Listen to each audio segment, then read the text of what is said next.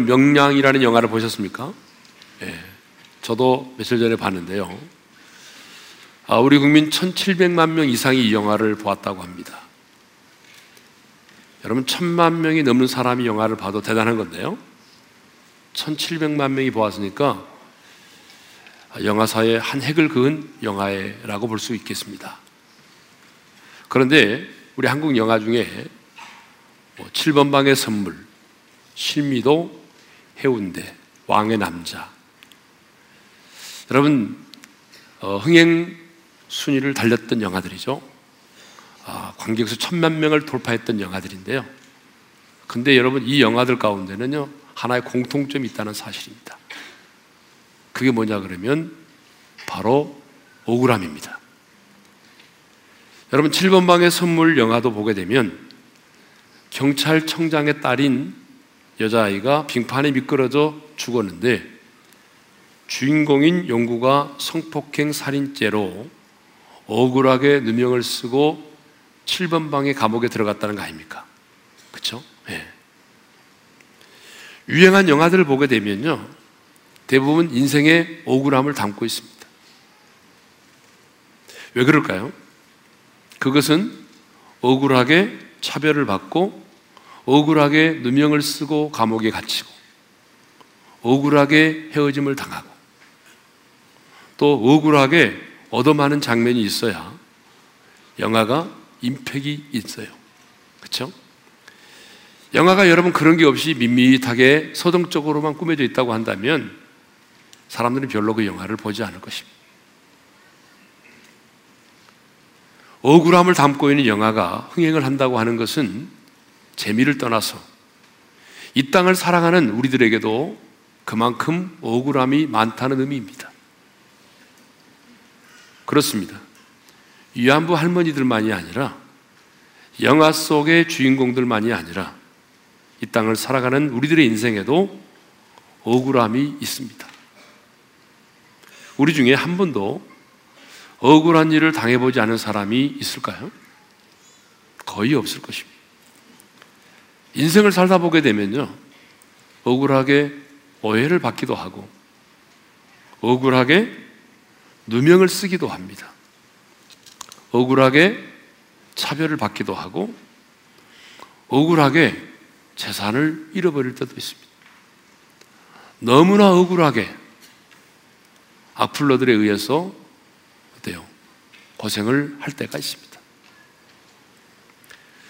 이렇게 여러분 억울한 일을 당했을 때 우리는 내가 당한 대로 보복하고 복수해주고 싶은 마음이 있어요. 내가 당한 만큼 그들에게 복수해주고 싶은 마음이 우리들 안에는 있습니다. 그래서 여러분 복수를 위해서 절치부심하고 그 복수를 위해서 와신 상담하는 사람들이 상당히 많이 있습니다. 인터넷에서 어느 군인의 복수라고 하는 글을 보았습니다. 한 남자가 입대를 해서 전방으로 들어갔습니다. 몇 달 후에 여자친구로부터 편지를 받았습니다. 내용이 뭐냐면, 우리 이제 헤어지자. 그러니 내 사진을 돌려보내줬으면 좋겠어. 화가 났습니다. 근데 군대에 있는 몸이기 때문에 어쩔 수가 없었어요. 그래서 부대 동료들의 여자친구 사진을 죄다 모아서 이런 내용의 편지와 함께 이제 보냈습니다. 어떤 게 내 사진인지 기억이 안 나네? 내 것만 빼고 다른 사진은 빨리 돌려보내. 아, 이해를 못하신 분이 계신 것 같아요. 어, 무슨 말이냐면,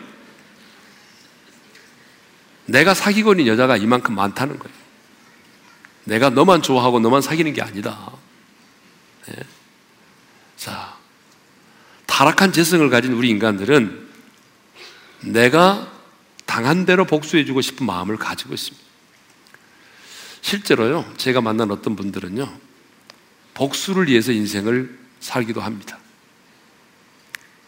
성경에도 보게 되면, 내가 당한 대로 복수하리라.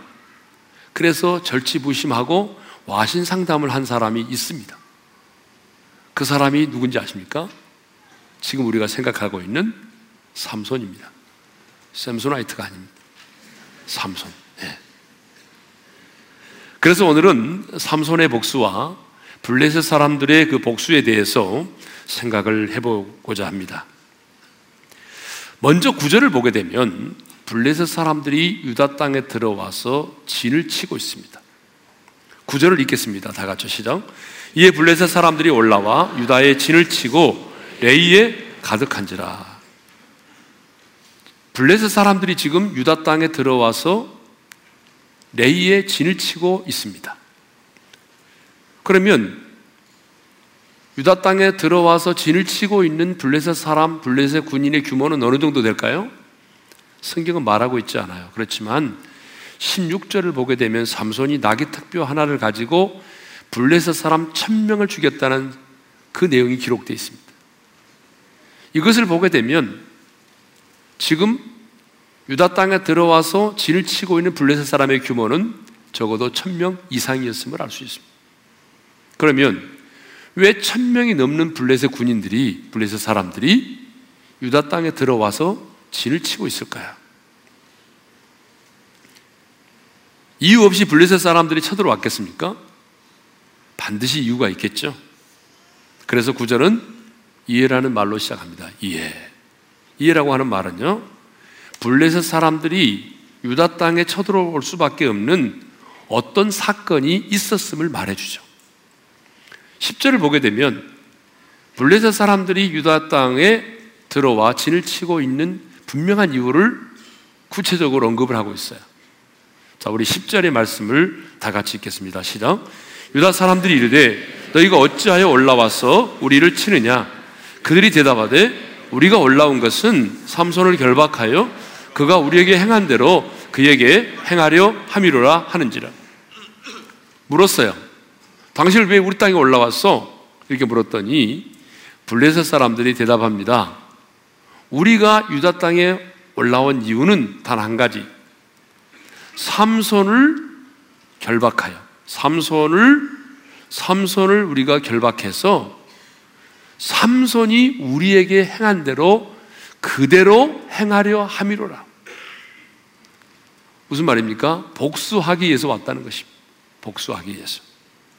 그러면 삼손이 블레셋 사람들에게 행한 일이 뭡니까? 우리가 예전에 다 묵상을 했는데 다시 한번 이제 이전으로 돌아가서 또 한번 언급을 할 필요가 있네요. 자, 딥나의 여인 삼손의 아내가 삼손을 배신했습니다. 삼손만이 알고 있던 그 수수께끼의 답을 알아내서 블레셋 사람들에게 주었어요. 근데 여러분 수수께끼는 지금 내기가 걸려 있는 수수께끼잖아요.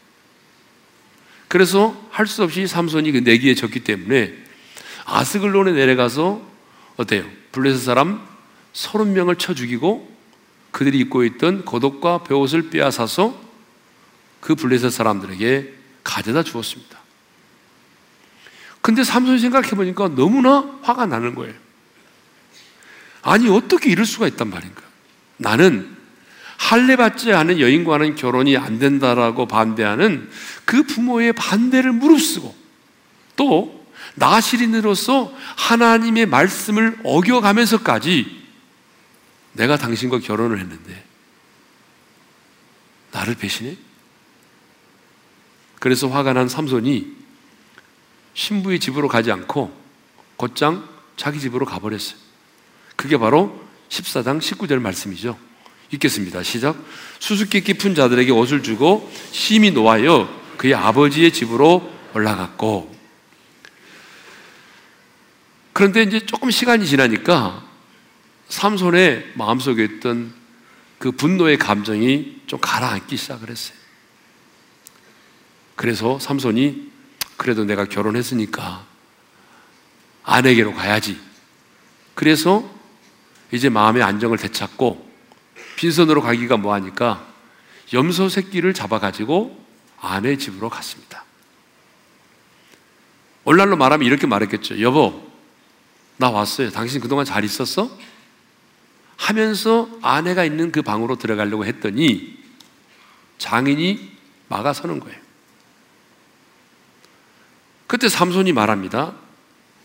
아니, 나는 당신의 딸과 결혼을 했고, 나는 당신의 사이고, 당신의 딸은 내 아내인데, 내가 남편으로서 아내 방에 들어가려고 하는데, 왜 그것을 막습니까? 따졌겠죠? 그러자 장인이 충격적인 얘기를 합니다. 자, 그게 바로 사사기 15장 2절이죠. 다 같이 읽겠습니다. 시작. 내가 그를 심히 미워하는 줄 알고 그를 내 친구에게 줬노라. 무슨 말입니까? 네가 우리 집으로 오지 않고 곧바로 너희 집으로 가니까 심히 미워하는 줄 알고 내가 내 딸을 네 친구에게 시집을 보내버렸다.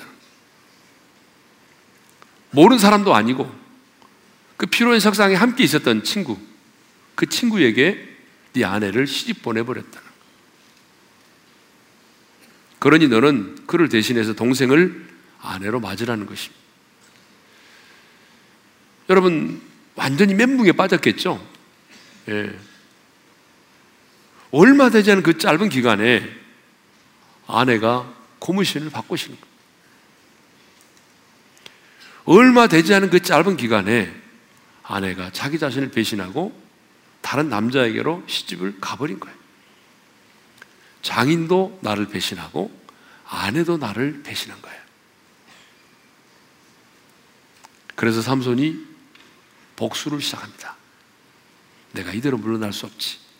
그래서 어떻게 복수를 하냐 그러면 여우 300마리를 잡았어요. 여러분 한 마리 여우 잡기도 어려워요. 근데 삼손이 어떻게 해서인지 하여튼 여우 300마리를 잡아가지고 그 여우의 꼬리 있잖아요. 그 두 마리씩 꼬리를 묶어가지고 그 사이에 불을 붙여간 다음에 블레셋 사람들의 곡식 밭으로 몰아넣었어요. 그러니 어떻게 됐겠어요? 여러분 사사기 15장 5절을 한번 읽겠습니다. 다 같이 시죠. 곡식 땅과 아직 배지 아니한 곡식과 포도원과 감람 나무들을 사른지라 이미 이렇게 쌓아둔 곡식의 단을 태워버리고 앞으로 추수할 농산물도 다 태워버리고 감람나무와 포도나무까지 다 태워버렸다는 것입니다. 엄청난 경제적 손실을 입혔습니다. 이렇게 엄청난 경제적 손실을 입은 이제 블레셋 사람들이 가만히 있겠습니까? 삼손에게 복수를 합니다. 어떻게 복수한지 아세요? 삼손이 결혼했던 아내, 그 딥나의 여인과 그 아버지를 여러분 불사릅니다. 불에 태워 죽입니다. 그게 바로 15장 6절입니다. 다 같이 읽겠습니다. 시작. 블레셋 사람들이 올라가서 그 여인과 그의 아버지를 불사르니라. 이 소식을 들은 또 삼손이 가만히 있겠습니까? 그래서 여러분 15장 7절을 읽겠습니다. 시작. 너희가 이같이 행하였은즉 내가 너희에게 원수를 갖고야 말리라 하고 18, 8절을 같이 읽겠습니다. 시작. 블레셋 사람들의 정강이와 넓적다리를 크게 쳐서 죽이고 내려가서 에단 바이틈에 머물렀더라. 삼손이요. 그 소식을 듣고 난 다음에 블레셋 사람들을 쳐 죽였어요. 근데 여기 정강이와 넓적다리를 크게 쳐서 죽였다고 그랬죠? 이 말이 무슨 말이냐면 처절하리만큼 잔인한 방법으로 블레셋 사람들을 죽였다는 것입니다. 이 소식을 들은 블레셋 사람들이 가만히 있겠습니까? 그래서 블레셋 사람들 천 명이 넘는 블레셋 사람들이 삼손에게 복수하기 위해서 지금 유다 땅에 들어온 거죠. 다시 한번 10절을 읽겠습니다. 시작. 삼손을 결박하여 그가 우리에게 행한 대로 그에게 행하려 함이로라. 그러니까 블레셋 사람들이 유다 땅에 들어온 이유는 분명합니다. 뭐 때문이죠? 삼손을 결박해서 그가 우리에게 행한 대로 대갚아 주겠다는 것입니다. 복수를 하기 위해서 들어왔다 그 말이죠. 자, 우리는 이렇게 계속되는 복수의 사건들을 보면서 복수가 우리에게 가르쳐 주는 몇 가지 교훈을 얻게 됩니다. 첫 번째 뭐냐 그러면 복수는 언제나 복수를 낳는다라고 하는 것이죠. 자, 삼손의 복수는 블레셋 사람들의 복수로 이어졌습니다. 블레셋 사람들의 복수는 삼손의 복수로 이어졌고 또 삼손의 복수는 블레셋 사람들의 복수로 이어졌습니다. 그야말로 복수의 악순환이 계속된 것입니다. 그렇습니다. 언제나 복수는 또 다른 복수를 낳습니다. 많은 경우에 복수는요, 복수로 이어지게 되어 있습니다. 한 번의 복수로 끝나는 경우는 거의 없어요. 지금 이 땅에서 일어나고 있는 이 많은 전쟁, 수많은 테러, 그리고 그 살인의 배후에는 뭐가 있죠? 복수가 자리 잡고 있습니다. 인류 역사를 보게 되면요. 아브라함의 아들 이스마엘과 이삭으로부터 시작된 이 복수국은 수천 년이 지난 지금에도 계속되고 있습니다. 그렇죠? 예. 얼마 전에도 이스라엘과 팔레스타인과의 전쟁이 있었습니다. 이 50일 동안의 교전을 통해서 팔레스타인 측에서는요, 2140명이 죽었어요. 만 천명의 부상자가 발생을 했습니다. 이스라엘 측에서는요, 69명이 죽었어요. 어제 뉴스를 보니까 폭격으로 폐허가 되어버린 가자 지구를 재건하는데 들어갈 돈이 얼마냐면 8조 원이 들어간다는 것입니다. 최근에는 이슬람 급진주의 무장 세력인 IS가 미국이 자신들을 공격했다며 미국인 기자 두 사람을 참수를 했습니다. 그리고 그 참수 영상을 인터넷으로 공개를 했어요. 여러분, 가족들과 전 세계 사람들에게 엄청난 충격을 가져다 주었습니다. 그러자 미국은 곧바로 IS에 대한 폭격으로 복수를 했어요. 그리고 미국 사회에 그들을 복수해야 한다라고 하는 비난 여론이 빗발치고 있습니다. 복수는요, 복수를 낳습니다. 그러므로 복수가 능사가 아닙니다. 복수를 하면 순간의 후련함, 순간의 짜릿함은 있지만, 그러나 여러분, 복수는 또 다른 복수를 낳습니다. 그러므로 성경은 복수를 금하는 것입니다. 그래서 성경은 복수를 금하는 것이에요. 자, 두 번째로, 복수가 우리에게 주는 또 하나의 교훈이 있습니다. 그건 뭐냐, 그러면, 개인적인 감정으로 복수하지 말라는 거예요. 삼손은요, 하나님께서 자신에게 주신 그 엄청난 힘, 그 엄청난 파워를 개인의 감정적인 복수에 사용을 했어요. 하나님의 사람은 하나님이 우리에게 주신 그 은사와 능력을 그 개인의 감정적인 복수를 하는데 사용해서는 안 됩니다. 성경은 억울한 일을 당해도 개인의 감정으로 복수하지 말 것을 가르치고 있어. 구약에 보게 되면 개인의 혈기에 따라서, 개인의 그 감정에 따라서 잔인한 복수를 했던 사람이 나옵니다. 누구죠? 시므온입니다. 자기 여동생 디나가 자기 여동생 디나가 하몰의 아들 세겜에 의해서 강간을 당하게 되죠. 그 소식을 들은 시므온이 어떻게 합니까? 칼을 가지고 레이와 함께 성읍으로 뛰어 들어갑니다. 이스라엘 사람들과 교제하고 결혼도 하기 위해서 그 성읍의 모든 남자들이 할례를 받고 누워 있을 때 시몬이 그 남자들을 잔인하게 죽입니다. 모두 죽였어요. 여러분 그 일로 인해서 시몬이 어떻게 된지 아십니까? 야곱이 야곱이 시므온에 대해서 저주를 예언합니다. 창세기 49장 6절과 7절을 읽겠습니다. 시작. 그들이 그들의 분노대로 사람을 죽이고 그들의 혈기대로 소와, 소와 발목의 힘줄을 끊었습니다. 그 노여움이 혹독하니 저주를 받을 것이요 분기가 맹렬하니 저주를 받을 것이라 내가 그들을 야곱 중에서 나누며 이스라엘 중에서 흩으리로다. 야곱이 저주를 예언했는데요. 이 저주의 예언대로 시므온은 저주를 받아서 그 지파가 뿔뿔이 흩어지고 많은 어려움에 직면하게 되었던 것입니다. 하나님은 이렇게 개인의 감정으로 처절한 복수를 한 시므온을 저주하셨습니다. 그렇습니다. 성경은 개인의 혈기로 말미암는 개인의 감정의 복수를 금하고 있습니다. 그러면 왜 하나님은 개인의 감정으로 복수하는 것을 금하실까요? 왜? 그것은요, 복수는 내 자신을 가장 확실하게 망치게 하는 것이기 때문에 그렇습니다. 여러분, 복수를 하면 잠이 잘 올 것 같잖아요. 복수를 하게 되면 유쾌, 상쾌, 통쾌할 것 같잖아요. 그런데 그 순간은 그래요. 근데 시간이 지나고 나면요. 복수의 감정이 나를 지배하기 시작합니다. 도리어. 그래서 잠을 이루지 못해요. 내 감정이 파괴됩니다. 인격이 파괴되기 시작합니다. 내 영혼이 황폐화되기 시작합니다. 거기서 끝나지 않습니다. 육체의 질병을 유발시킵니다. 그러므로 성경은 개인적인 복수를 금하고 있습니다. 자, 이 복수가 우리에게 주는 또 하나의 교훈이 있습니다. 세 번째 교훈이 뭐냐면 복수를 정당화하려고 하지 말라. 그 얘기입니다. 우리 3절을 읽겠습니다. 시작. 삼손이 그들에게 이르되 이번은 내가 블레셋 사람들을 해야 할지라도 그들에게 대하여 내게 허물이 없을 것이니라 하고 무슨 말이냐면요. 자, 내 아내가 나를 배신하고 나를 떠났다. 장인이 나를 배신했다는 거예요.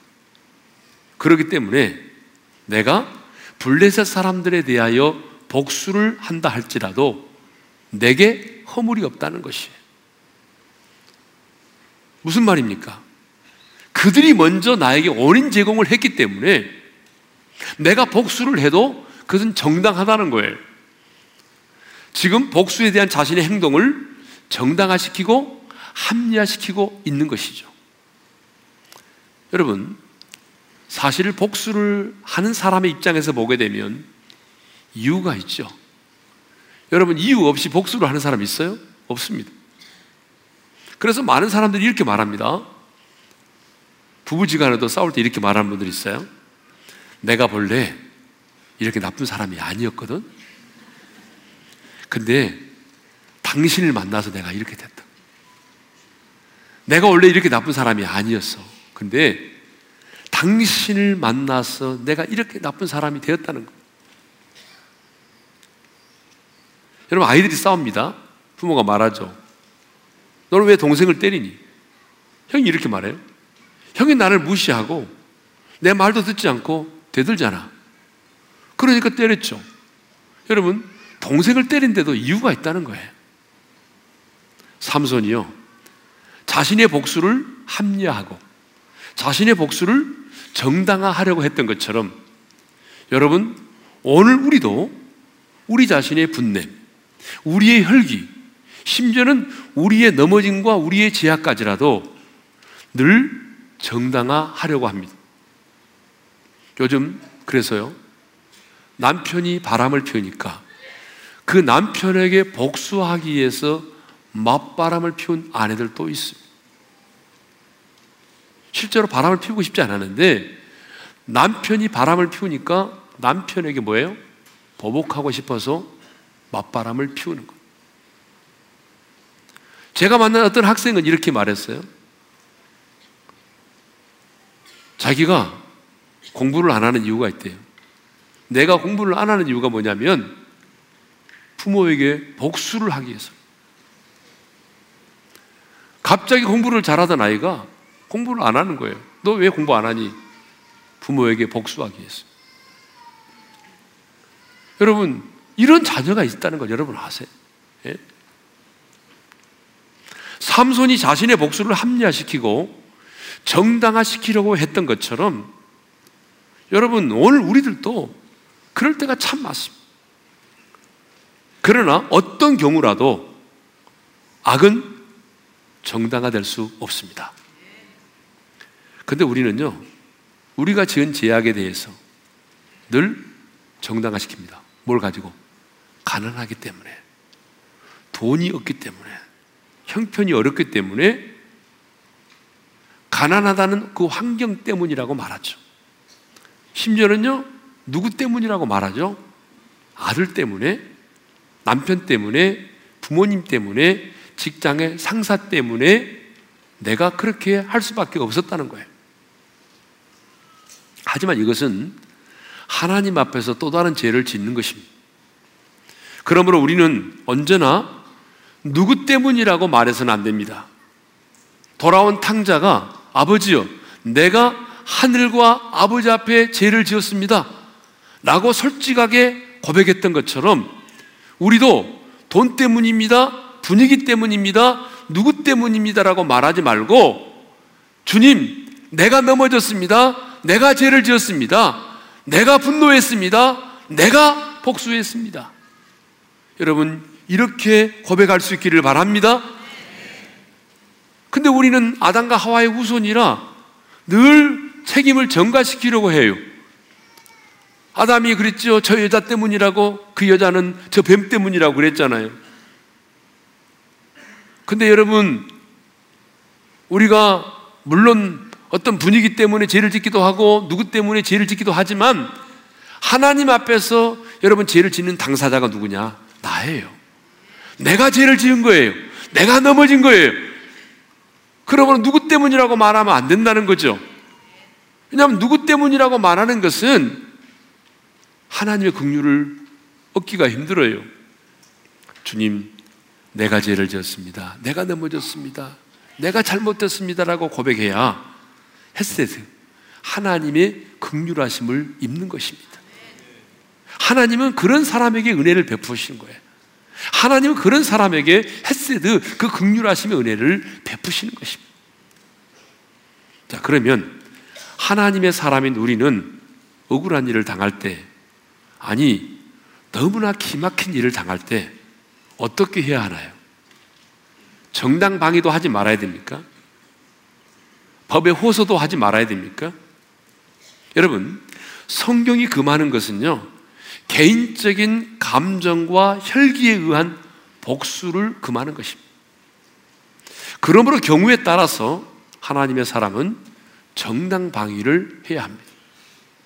경우에 따라서는요, 법의 호소를 해야 합니다. 구약에 보게 되면 눈은 눈으로, 이는 이로라고 하는 말, 우리 잘 아는 말씀이죠. 이 말씀이 세 번이나 언급되어 있습니다. 이것을 동영 복수법이라고 부르기도 하죠. 자, 이 율법은요, 어떻게 보게 되면 너무나 잔인하고 너무나 야만적이고 무자비한 복수의 법으로 그렇게 보입니다. 그런데 여러분, 이 말씀을요, 잘 보세요. 앞뒤 문맥을 잘 보고 전후 문맥을 잘 살펴보게 되면 하나님께서 이 율법을 주신 두 가지 목적이 있어요. 알 수 있어요. 첫 번째가 뭐냐면 피해를 최소화하기 위해서라는 거예요. 피해를 최소화하기 위해서. 당시에는요, 지금처럼 이렇게 법체계가 완전히 확립되어 있지 않았어요. 그러니까 힘 있고 권력 있는 사람들이 어때요? 가난한 자들, 소외된 자들, 힘없는 자들을 짓밟던 시대예요. 인간의 재성은요, 어때요? 인간의 재성은 내가 보복을 당했을 때 어떻습니까? 그 이상의 보복을 하게 되어 있습니다. 여러분, 내 자식이 싸우다가 눈 하나 실명해 왔어요. 그러면 그 부모가 쫓아가서 어떻게 하죠? 하나만 뽑아요? 둘을 뽑아요. 언제나 우리는 보복을 할 때 그 이상의 보복을 합니다. 그러므로 하나님께서 이 눈은 눈으로 이는 이로 갚으라고 하는 이 말씀을 주신 것은 그 당시에 힘없고 연약한 자의 생명을 보호하고 개인의 문제가 집단의 문제로 번지지 않도록 하기 위해서 하나님이 눈은 눈으로 이는 이로라고 하는 말씀을 주신 거예요. 두 번째는요. 재판에 있어서 공의의 기준을 세워주기 위해서입니다. 하나님이 주신 이 율법은 공적으로 재판할 때 쓰도록 만드는 것이지 개인이 사사롭게 쓰도록 만든 법이 아니었어요. 어떻게 알 수 있냐 그러면요. 눈은 눈으로 이는 이로라고 하는 이 말씀이 세 번 나온다고 그랬죠. 근데 두 번의 경우는요, 피해자에게 주는 말씀이 아니라 가해자에게 주는 거예요, 가해자. 가해자가 어떻게 해야 된다고 하는 것을 바로 재판의 과정을 거쳐서 공의의 기준으로 주신 거예요. 그런데 예수님 당시에 이 바리새인과 서기관들은 이 법을 하나의 재판에 있어서 공의의 기준으로 삼기보다는 각 개인이 사용할 수 있도록 했어요. 그래서 개인이 누구든지 복수하고 싶을 때는요, 그렇게 복수할 수 있도록 가르쳤단 말입니다. 그래서 우리 예수님은 마태복음 5장 38절 이후에 이렇게 말씀을 하시죠. 다 같이 읽겠습니다. 시작. 또 눈은 눈으로 이는 이로 갚으라 했다는 것을 너희가 들었으나 나는 너희에게 이르노니 악한 자를 대적하지 말라. 나는 너희에게 이르노니 이 말은 무슨 말이냐면 하나님이 이 말씀을 주신 그 원래의 의도와는 지금 다르게 사용되고 있다는 거예요. 하나님이 주실 때는 그런 의도가 아닌데 인간들이 지금 이것을 어때요? 개인적인 자기의 복수로 사용하고 있다는 거예요.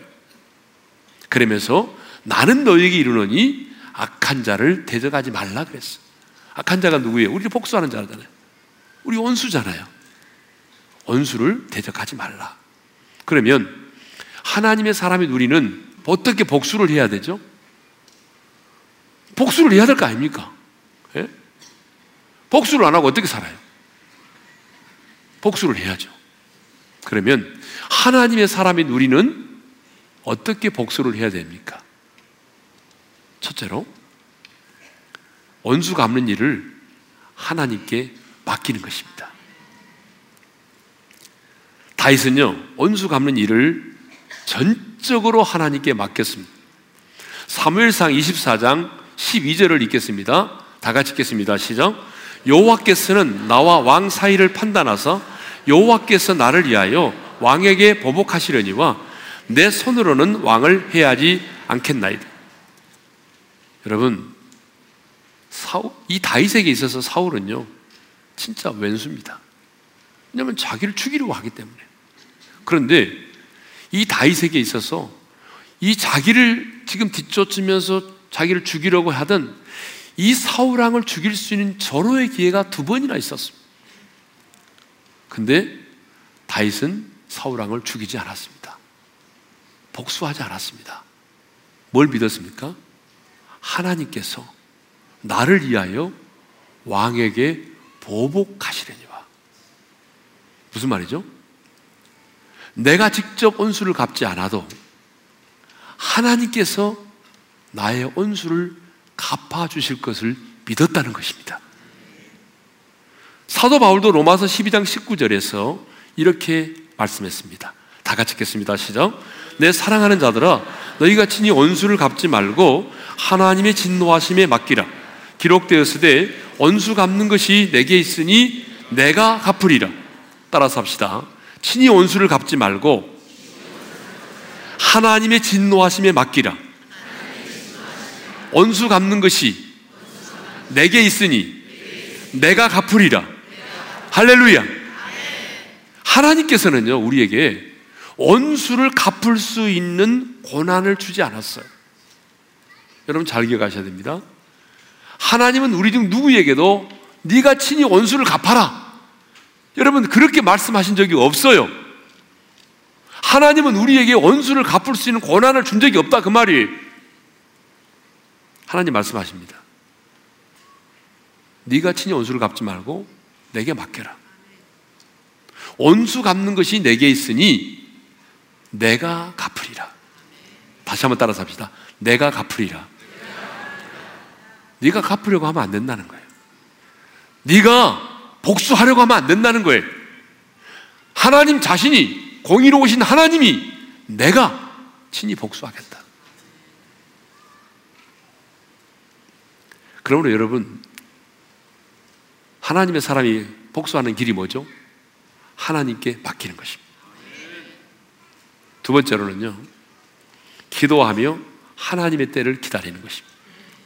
잠언 20장 22절을 읽겠습니다. 다 같이 시작. 너는 악을 갖겠다 말하지 말고 여호와를 기다리라. 그가 너를 구원하시리라. 다윗도 친히 원수를 갚으려고 하지 않았습니다. 하나님의 때를 기다렸죠. 요셉도 마찬가지입니다.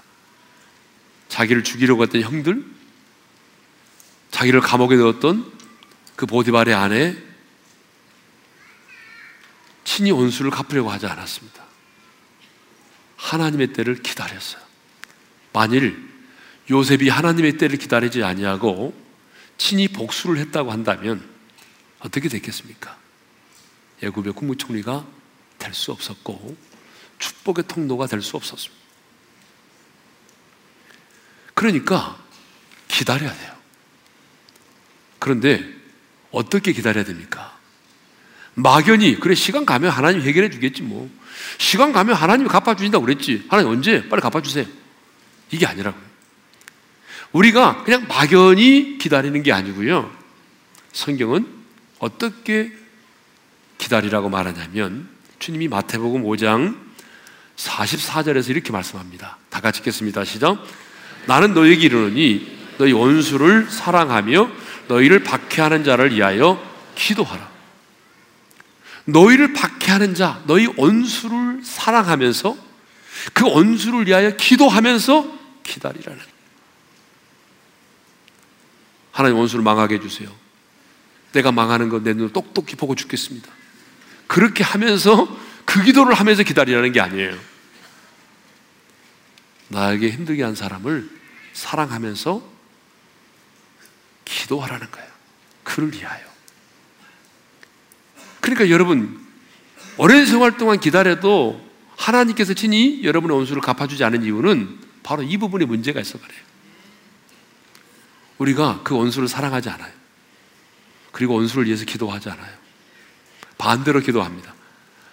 속히 망하는 거 포기해 주십시오.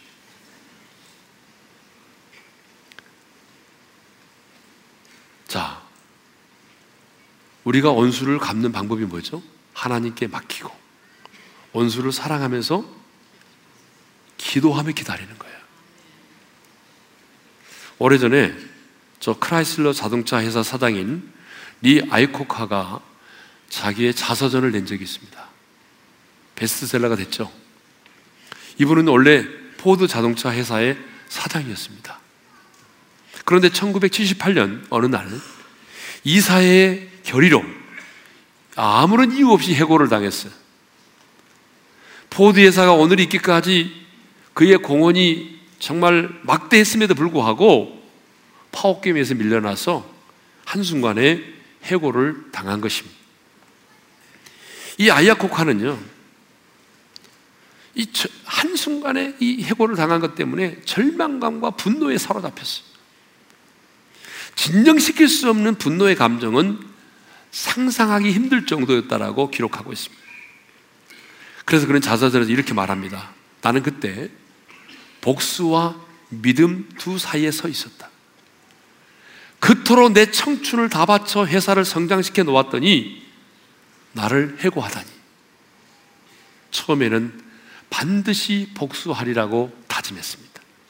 그러나 마음 한구석에서 하나님이 나에게 더 좋은 것을 주시기 위한 환경이다. 감사하자. 라고 하는 믿음이 생겼다고 합니다. 그래서 복수할 것이냐 아니면 하나님의 인도를 따를 것이냐 이 복수와 믿음 사이에서 며칠 동안 밤을 새웠다고 고백을 하고 있습니다. 그런데 마침 그는 복수를 선택하지 아니하고 믿음을 선택을 했습니다. 그리고는 부도가 나서 법정 관리하에 있던 크라이슬러 자동차 회사의 사장에 취임하게 됐습니다. 여러분, 불과 연봉 원달러 일부를 받기로 하고 크라이슬러, 사장의 자동차 회사 사장이 됐어요. 취임을 했습니다. 그리고 마침내 크라이슬러 회사의 재건의 신화를 이루었습니다. 5년 후에 정리해고한 모든 직원을 다시 복직시키고 정부 상한금을 일시에 다 갖고 재기에 성공을 했습니다. 그는 이렇게 말합니다. 내가 복수 대신 하나님을 신뢰했더니 하나님이 내 인생을 이렇게 축복하셨다라고. 사랑하는 성도 여러분, 지금 억울한 일을 당하셨습니까? 아니, 너무나 기막힌 일을 당하셨어요. 그래서 내가 당한 대로 복수해 주고 싶은 마음이 있습니까? 오늘 주님의 음성을 들으십시오. 네가 친히 복수하려 하지 말고 내게 맡겨라. 복수하는 일을 하나님께 맡기십시오. 우리가 해야 될 일은 그를 사랑하고 끝까지 그를 위하여 기도하는 것입니다. 그러면 공의로우신 하나님, 모든 것이 합력하여 선을 이루신 그 하나님께서 여러분의 인생 가운데 가장 합당한 선을 이루실 것입니다. 우리 이 찬양을 드릴 텐데요. 예수의 이름으로 나는 일어서니라. 여러분 그렇습니다. 사탄이 누군가를 동원해서 나에게 억울함을 가져다 주고 때로는 나에게 누명을 쓰게 하고 차별을 받게 하고 재산상의 손상을 입히고 그렇습니다. 그럴지라도 우리는 예수의 이름으로 일어서야 합니다. 비록 내가 억울한 일을 당했을지라도 내가 친히 복수하려고 하지 말고 하나님께 맡기고 하나님의 때를 기다리면서 예수의 이름으로 일어섭시다. 찬양하며 나갑니다. 예수의 이름으로 나는 일어서리라 주가 주신 능력으로 나는 일어서리라 원수가 날 향해 와도 쓰러지지 않으리. 주가 주신 능력으로 주가 주신 능력으로 주가 주신 능력으로 일. 다시 한번 예수 이름으로.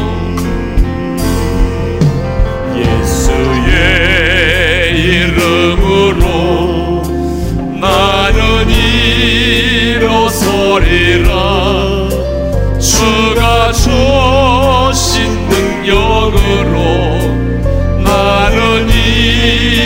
일어서리라 원수가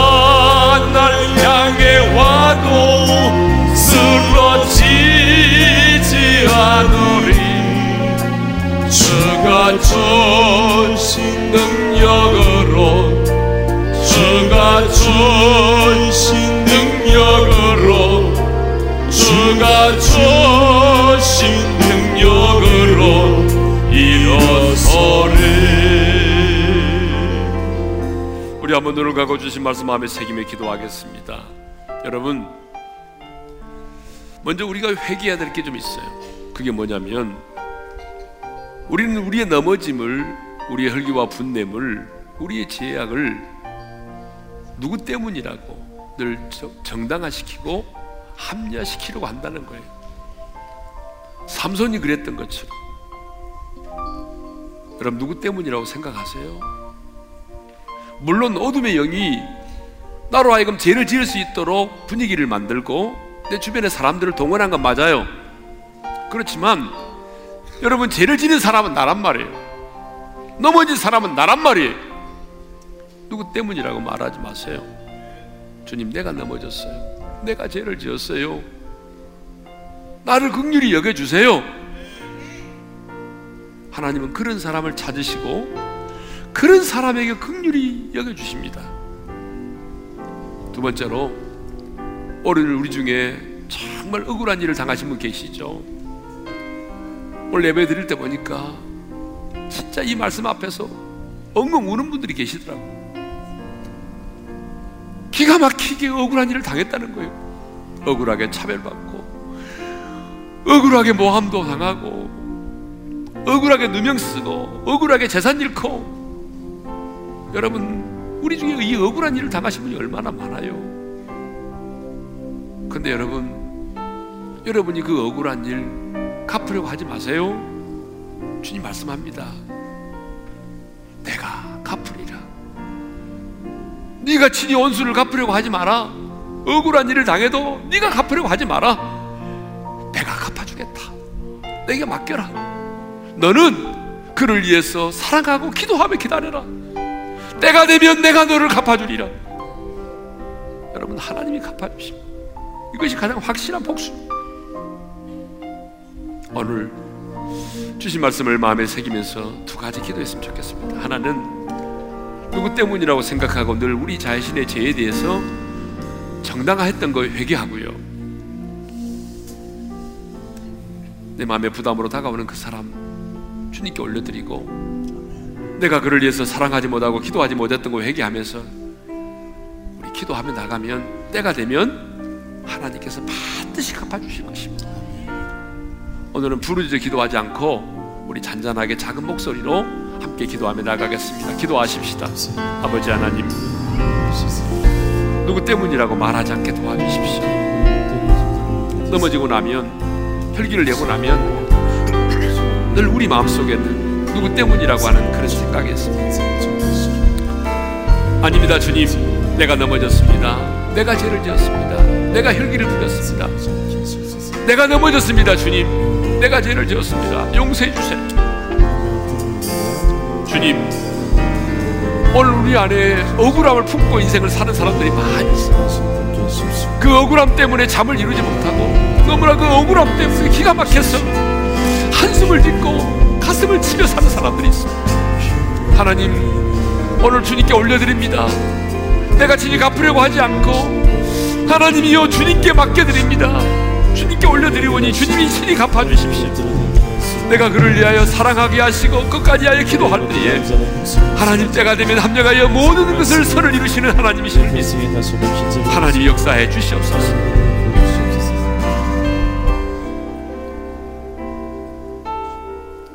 주님, 우리는 넘어지고 나면 혈기를 부리고 나면 늘 누구 때문이라고 말해왔습니다. 아들 때문이고 부모 때문이고 가정 때문이고. 근데 주님이 회개합니다. 누구 때문이 아니라 내가 죄를 지었습니다. 내가 넘어졌습니다. 나를 긍휼히 여겨 주십시오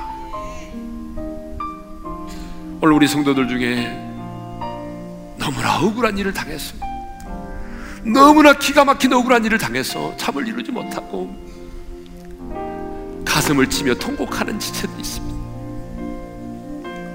오늘 그 억울함을 주님께 올려드립니다. 내가 그 억울함을 갚지 않고 주님께 올려드립니다. 주님이 갚아주십시오. 나는 그를 위하여 사랑하고 기도하며 기다리겠습니다. 사랑하고 기도할 수 있는 그 영역을 성령님 내게 허락해 주십시오. 그래서 마침내 하나님이 하시는 일을 보고 싶습니다. 이제는 우리 주 예수 그리스도의 은혜와 하나님 아버지의 영원한 그 사랑하심과 성령님의 감동하심과 교통하심과 축복하심 내가 친히 원수를 갚지 않고 하나님께 올려드리고 성령이 주신 힘과 능력으로 사랑하며 기도하며 때를 기다려 하나님의 일하심을 보기를 원하는 모든 지체들 위해 이제로부터 영원토로 함께 하시기를 축원하옵나이다. 아멘.